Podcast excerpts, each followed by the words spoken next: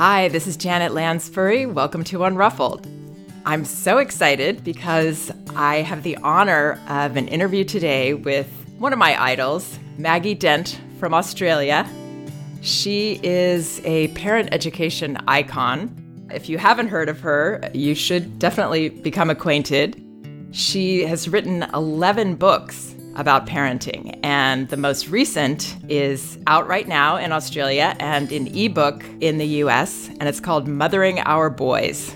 It's about building a strong connection with our sons, understanding them, seeing through their eyes a bit better, so that we can have empathy and compassion and build the kind of relationship that we dream of having with our sons.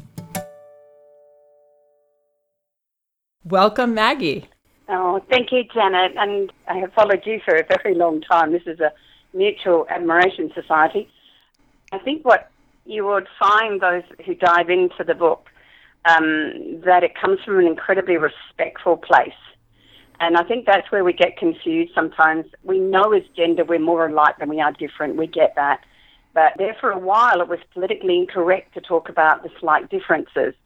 But as the statistics keep growing about our boys struggling with all sorts of things and our men, I think it became a time that we needed to say, hang on, some things may be a little different. So, with the science now behind, common sense, and also I'm a former high school teacher, so I taught for 17 years. And then I also became a full time counsellor working with troubled children and teens, particularly around avoiding suicide. And it was their voices I started hearing, thinking, gosh, we aren't really understanding our boys as well as I think we could. And then I also grew up on a farm in Western Australia, so I spent all my childhood chasing my dad because my mum was fairly difficult.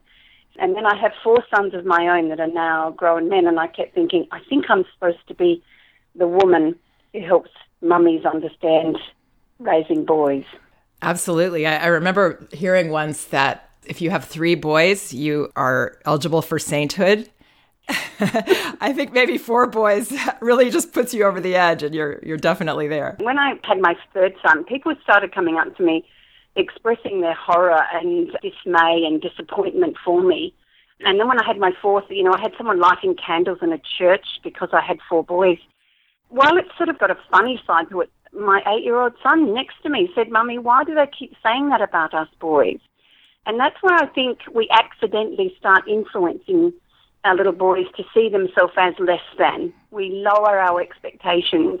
Less so than kind of, and more trouble. Yes, more trouble. more trouble. And that was the other, you know, unhealthy perceptions I think that I'm really wanting to get us to have conversations about is the boys are tough and the inevitability of boys to behave badly and that it's okay for them to be disengaged and not do well at school. They're the three biggies that I really hope that we can, you know, unplug and, and do something to make positive changes. So, what are some of the keys that you would offer to parents for connecting with their sons better and being that parent they need? Okay, I, I would start with just a couple of the unique differences that influence the way we communicate. So, we know that we've still got biological drivers from caveman days. You know, the biological driver for men in those days, when gender was very separate, was their number one thing was to protect and defend. And they were very single focused they wouldn't stop until it was done. So they like to focus on one thing, finish it, and then they can turn to the next thing. Whereas us as cave women, we are the organisers of the babies, the toddlers, the, we're the, often the medic in the house. In those days, we were organising when that community needed to move because nature wasn't going to sustain them. We kept bloodlines clear, and we can manage a much wider multi focus, and that's where we often perceive, let me give a simple example. If a little boy is only two metres away from you, possibly watching, you know, a lovely children's program, and you call to him gently and say, babe, it's time for dinner, and he doesn't respond. And then we, so we go a bit louder, it's time for dinner. And then we, in our mind, often as women, we think he's doing that intentionally. You know, in actual fact, his single focus is so strong in that moment, he can't hear you. And then we yell at him, and the poor little lad turns around. Why is the woman I love more than anything in the world suddenly yelling at me? And so that's a really common one. We need to go over and tickle his back or stroke his head or, or let him know what we're requesting so we can take the focus from that, whatever he's doing, so he can hear us. And if we can ask Again, I find that we speak more harshly to boys and command and demand, and no one likes that. So, of course, there's a natural pushback. So, that's just the very first similar one, which is also why sometimes men can't find the milk in the fridge. They can't find the milk in the fridge? Yeah, because there's too many things in the fridge. Oh, oh, right. yeah, and, and often I had one of my sons come to me when he was about eight and said, Mum, where are the socks? And I said, babe, I've had the same sock drawer for 15 years. I'd probably look in that one. But we're horrified, you know, in that communication. Women have, we have this massively competent memory for all of those reasons because we had all of those things to remember. So the capacity to remember things is incredibly frustrating for women. You know, you can send a little boy into the bedroom to get his socks or his bag, and he doesn't come back. And he doesn't come back for a couple of reasons. One, he's actually forgotten what you asked him. But two, on the way in, his single focus went to something more interesting, like a toy on the floor. And so when we get to understand this, then we don't have to get quite so frustrated and cross with him because he, he can genuinely not remember lots of things we wish he did. And has that been proven to be more common for boys? Absolutely more common for boys, particularly boys in homes where there aren't any girls. So when they've got sisters, often they become like extra mothers. They'll know he's going to forget, or they'll go and kind of help him find it. They do these lovely softening kind of things. Whereas it's a house full of boys, and all of them haven't got very good memories and don't listen very well, or can't hear a lot of words, then um, it can be a little bit frustrating for the mum if she's the solo female in the house. Yes, I always recommend also giving children a helping hand rather than repeating ourselves. I think repeating ourselves is a trap for us. It accelerates our frustration and discomfort, and it doesn't work with children because, as you said, we tend to get louder and then they, they tend to kind of go back into themselves even more. Often boys are not able to articulate, and there's some really good research now from um, Dr. Allan Schore from UCLA about how the boy's brain when a fetus becomes a boy, it's marinated in testosterone in the first 12 weeks. It does slow down the, the boy's brain development. So they haven't got the same capacity to um, command language or organize themselves and all those things. But it also means at times that they can't find words to articulate what they're feeling. We have a world that's still trying to dismantle the old male code, which says that boys are not meant to express vulnerable feelings, and the only valid one for a warrior is anger. So, how often is anger not anger but something underneath it, like the sad, angry syndrome that often happens in a long daycare where you might drop a boy off? And so he's really sad. And then as he runs into play, you know, he, that sadness can transfer into anger and he can go and kick someone or throw some toys. He hasn't got the words and that behaviour is a form of language, particularly for young boys. And our job is, I believe, for mummies, because we get emotions. I, God bless, I've got four granddaughters. My goodness, I cannot believe the difference when I'm observing them really scanning their emotional world, working out what feeling they've got right now. We assume that all boys can do the same as little girls. And so I think it's just that understanding that they may struggle to communicate their unmet needs and that we kind of have to be able to help them find out what those unmet needs are and hopefully try to meet them. That makes a lot of sense. I have a son as my youngest. I have two daughters and then a son. And I've noticed that what people have said to me feels kind of true. People have said, well, it's nice to have a son as your youngest because they stay yours a little bit longer. And I feel that. I feel like uh, with my daughters, especially when they were toddlers and then adolescents, they really pushed back on me a lot and oh, needed to, rejected me in a lot of ways. And my son doesn't really do that, but I can tell when he's, like you said, he, he sort of has an angry response when he's afraid, when he's worried, uncomfortable about something that he has to figure out, sad although I don't think he's sad that often, but he mm. definitely has frustration and worry and those kinds of feelings. And yeah, it comes yeah. out as kind of a lashing back a little bit. There's some fabulous new neuroscience that shows that if a girl or a woman gets upset, obviously her limbic brain fires up, but the next center that fires up is her word center almost immediately, which is why we're very quick to express how we're feeling. But for boys and men, it's the limbic brain followed by the body so he transfers that straight into the body. So he'll go and kick something rather than be able to express it. That doesn't mean to say you know, he hasn't felt it deeply. That's why I keep, so one of my big suggestions is when boys muck up, not just little things, but the things we have to, you know, have a conversation about, that in the heat of the moment, well, no child's good in that moment, but I would even allow longer because there's this hunger in a boy to be loved and to be understood, but it takes him a bit of time to be able to review that. And so sometimes it's a lovely chat in the bath the following night or a pillow chat as you head to bed saying, remember when you got really cross yesterday? Can you tell me what was happening then? He's got a much better chance then, but he has absolutely no no chance before he's had a time to process it. And I think it's the other perceptional difference I think that we can understand is that boys are often looking for an external experience of some kind to be able to assess their own self worth. So therefore, you know, if they've hit a target or they've won something or they've built that tower to the right height, they give themselves like a big high five and it makes them feel good within themselves. And so when they disappoint and when they muck up, their self worth is just crushed, you know, by their own, you know, their own internalized emotional uh, understanding of that without us then becoming harsh. And, and so often when boys muck up, there was not an intention to do that. And that's the other side to it. I think the perception is boys have an intention to be naughty or bad or break things or won't sit still when really underneath it, it's very rare that happens. Impulsivity and boisterousness has meant he's made a poor choice. So if we change our language from bad and naughty to that's a poor choice, mm-hmm. and when he's calmed down, we can actually go back to that and say, can you see why that wasn't an okay thing? And I, I encourage parents, particularly of boys, to just have three simple rules. Try not to hurt yourself. Try not to hurt anyone else. Try not to damage the world around you. Quite simple.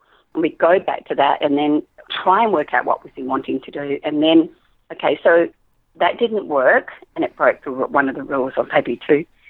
So I'm going to help you work out some other way of doing that because our boys aren't great at finding a different solution but they're open to a better one that means they don't get into trouble. That's that emotional coaching that I believe in the first five years of life can really, really influence our boys to be much better when they muck up, when they fail, and when things go wrong. Yes, when you were going over that, which definitely makes a lot of sense, I was thinking, I don't even see it as a choice. You know, if they were making a conscious choice, they wouldn't do it, but their impulse got the better of them. So they did it. Mm-hmm going over it much later and not sternly or saying, Why did you do that? Yeah. But really wondering that curiosity that I think is so helpful for us to have as parents, the way we approach everything with our children. That curiosity of, wow, you know, what happened there? Do you think? Do you think made you feel like doing that? The safe way that we engage with them, I feel like makes a big yeah. difference. Yeah, it does. you know, the biggest one I really would love people to have conversations is watch the different ways that we speak to girls and boys. So if a little girl falls over, the language is often something like, oh, sweetheart, are you okay? Can I help you? Are you all right? Can I help you up? We go to this really, like, you feeble thing, you can't do it yourself, which isn't helpful for girls. And so we need to make sure we're not giving them the message that they need more help. But the other side is we often would say to boys, there's nothing wrong with you, get up, just right. toughen up brush it so off. Those, yeah. yeah. brush it off. So I'd love it if we just leaned over and said, look, um, are you okay? Do you need a grown up's help? To either gender, that kind of implies a sense of you're capable already. However, if you genuinely need my help, I'm, I'm available. I'm not sure in your schooling system, Janet, but over in Australia, there are different behaviour policies for boys and girls so that the boys are punished much more severely for exactly the same thing that a girl may do. And we do have some aggressive little girls out there that are angry. So if they shove a boy over, hardly anything happens. But if the reverse happens, oh my goodness. And if that also happens when a boy accidentally knocks a girl over because he's running and he didn't see her, the punishment is equally the same. No wonder we can create, you know, angry men later. I, I still argue that unless we stop hitting, hurting, and shaming little boys, we're not going to change what happens with the um, the minority of our men who are doing those things as hurt men later in life. If we can build a sense of helping them gain the capacity to understand what happens in the heat of the moment and how to deal with it without punching, paying back, or all those sorts of things with having some words. And it does take time, and you'll think you're never going to get it sometimes, but you know, I've raised four exceptional men. I have to say that they are exceptional. Of course, I'm very biased without ever hitting them and very rarely raising my voice. Three of them are the most amazing daddies, very different to their own father, who was, you know, of that generation where you didn't do anything. I think he changed one diaper and four boys. I don't think he got out of bed once. And I'm looking at mine doing team parenting, and I'm so proud of them. And I want to throw one suggestion out there to any mummies who have got rooster boys, you know, your feisty alpha males who don't want to share and are a bit opinionated and they want to win everything. And, you know, and you think, gosh, they haven't got an empathy gene in their body. There is hope. There is hope because my two rooster boys have become very tender, gentle, loving fathers. And I realise, and it is one of the secrets in my book, that your boys can learn to father not how their father fathered, but how their mother mothered. Oh, that's lovely. When you were talking about the school system and the way other people discipline and treat boys versus girls, I do believe in the power that we have as parents. And I feel like there's so many things that we can't control, the way other people in schools treat our children, mm. but we do have control over what we're doing. And I feel like that is by far the most important modeling and relationship building that our children experience. And through that, I think we can safeguard them and give them the message that what other people are doing isn't right and isn't about them, but really about those people, you know, and the way they see things. Yeah. Uh, we so have so much job, power. It? It's a big job. It's a big job. Yeah. it's a big job but you know in the best possible way it's a big job too. It's, yeah. it's a scary big job and it's a positive incredibly affirming big job that we can do and we're not going to be perfect and, and at it. you, no no oh gosh i start my seminars with some of my most incredibly um, less than perfect moments of parenting because i want you to feel comfortable that there's no such thing as perfect parenting and that in actual fact those moments become teachable moments. They show our children how do I bounce back from really bad decisions. Do I apologise? Do I get cross at myself? You know, so we are constantly modelling. Yes. But I think one one of the really important messages is the emotional fragility of boys. We know they can get, you know, hot emotions just the same as our girls. But it was when I was counselling full time and I had a 14 year old boy, and you know they can be really interesting. And this particular mum wasn't very happy with her son's report card. So she did the traditional female technique of freezing him out. So she kind of ignored him nearly a week. And fortunately, one of his friends was able to, you know, alert me particularly because he knew I knew this lad that he was planning to take his life. And when I worked with him, he just said to me that his mum had frozen him out and he thought she had completely stopped loving him. So he gave it three or four days, and then he said, "Well, I can't live without my mum's love. That's how important it is. So I'm just prepared to leave this planet rather than live without her love." So there are times that we do things as women we don't realise that can actually break our little boys' hearts. There's a sensitivity in that. So it's almost like we're doing a, you know, a shift gender-wise where we're recognising girls can be really quite tough and quite mean quite early because they're a bit more savvy and our boys are kind of floundering around and also way more sensitive to the things that can hurt, you know, relational aggression and social exclusion and and also not having those gestures that make them feel loved. So often again, us women tend to use a lot more words, and boys can have a slightly different way of feeling loved by their mum, and we've got to work out what that is. Whether it's the five minutes cuddled up in bed as we go, even though we've got a sink full of dishes and thousand things to do, they just might want to snuggle next to us without talking. Maybe they want you to rub their head. Maybe they want you to tickle their back. We've got to work out what the non-verbal signs are that show that I still love you and I've got you and my love is fierce and unconditional even when you muck up. That's what they want to know.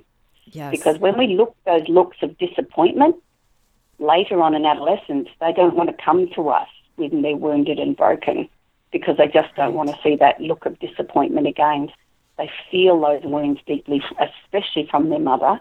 And obviously, there are lots of tender dads out there that can be equally as loving, but we've carried them in our bellies. So there's some sort of a connection that goes beyond words. So give them permission to hold that tender space with them so that they can hold that tender space one day as a husband or a partner or in an intimate relationship.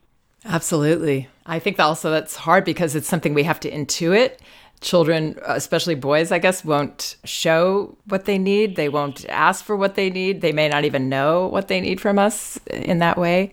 And that makes it harder, I think, because we have to see beyond and we have to keep seeing our child's heart underneath everything mm. and mm. finding our way there. Even if we don't even know at the time if we got there or whatever, we still have to keep seeking it and connecting there.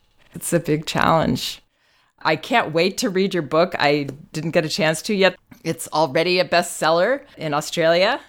That's yeah. so exciting. When I wrote it, I didn't want to sound like a woman banging on about boys without having kind of some sort of backup. So I did survey 1,600 men. I wanted to know what their relationship was like, and I gave them kind of five levels. And fortunately, there's only around 19% of the um, all those men who are completely estranged from their mothers. But I did ask what was one thing you wish your mother, you know, had done that she didn't do, and what did she do you wish she hadn't. So a number of men said, I wish my mum hadn't been the martyr and done everything for me because I've ended up a useless male. So how often do we think we just do it out of love? But maybe at some point we do need to build their capacity to look after themselves, to cook and to wash and to do all the things that are kind of womanly. So it was like, whoa. So throughout the book, you'll find those quotes. And also, we asked mums to send in their funniest anecdotes. And oh my goodness, you know, they could be this enormous source of unexpected delight. Well, thank you so much, Maggie. This has been delightful and. Uh... My pleasure. Really, my pleasure. Keep up your fabulous work, please, Janet. Thank you. You too. And I definitely Thank feel you. like we are kindred spirits and very aligned in our messages. And Thank you. All right. Well, you have a lovely evening, and uh, I will talk with you again soon. I hope. We will. Cheerio to everyone. Cheerio to you. Maggie's book, Mothering Our Boys, is available at Amazon.com.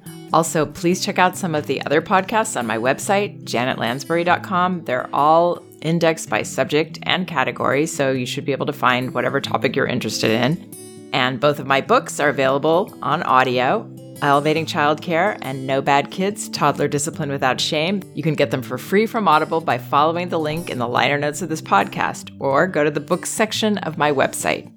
You can also get them in paperback at Amazon and in ebook at Amazon, Barnes & Noble, and apple.com. Thank you for listening. We can do this.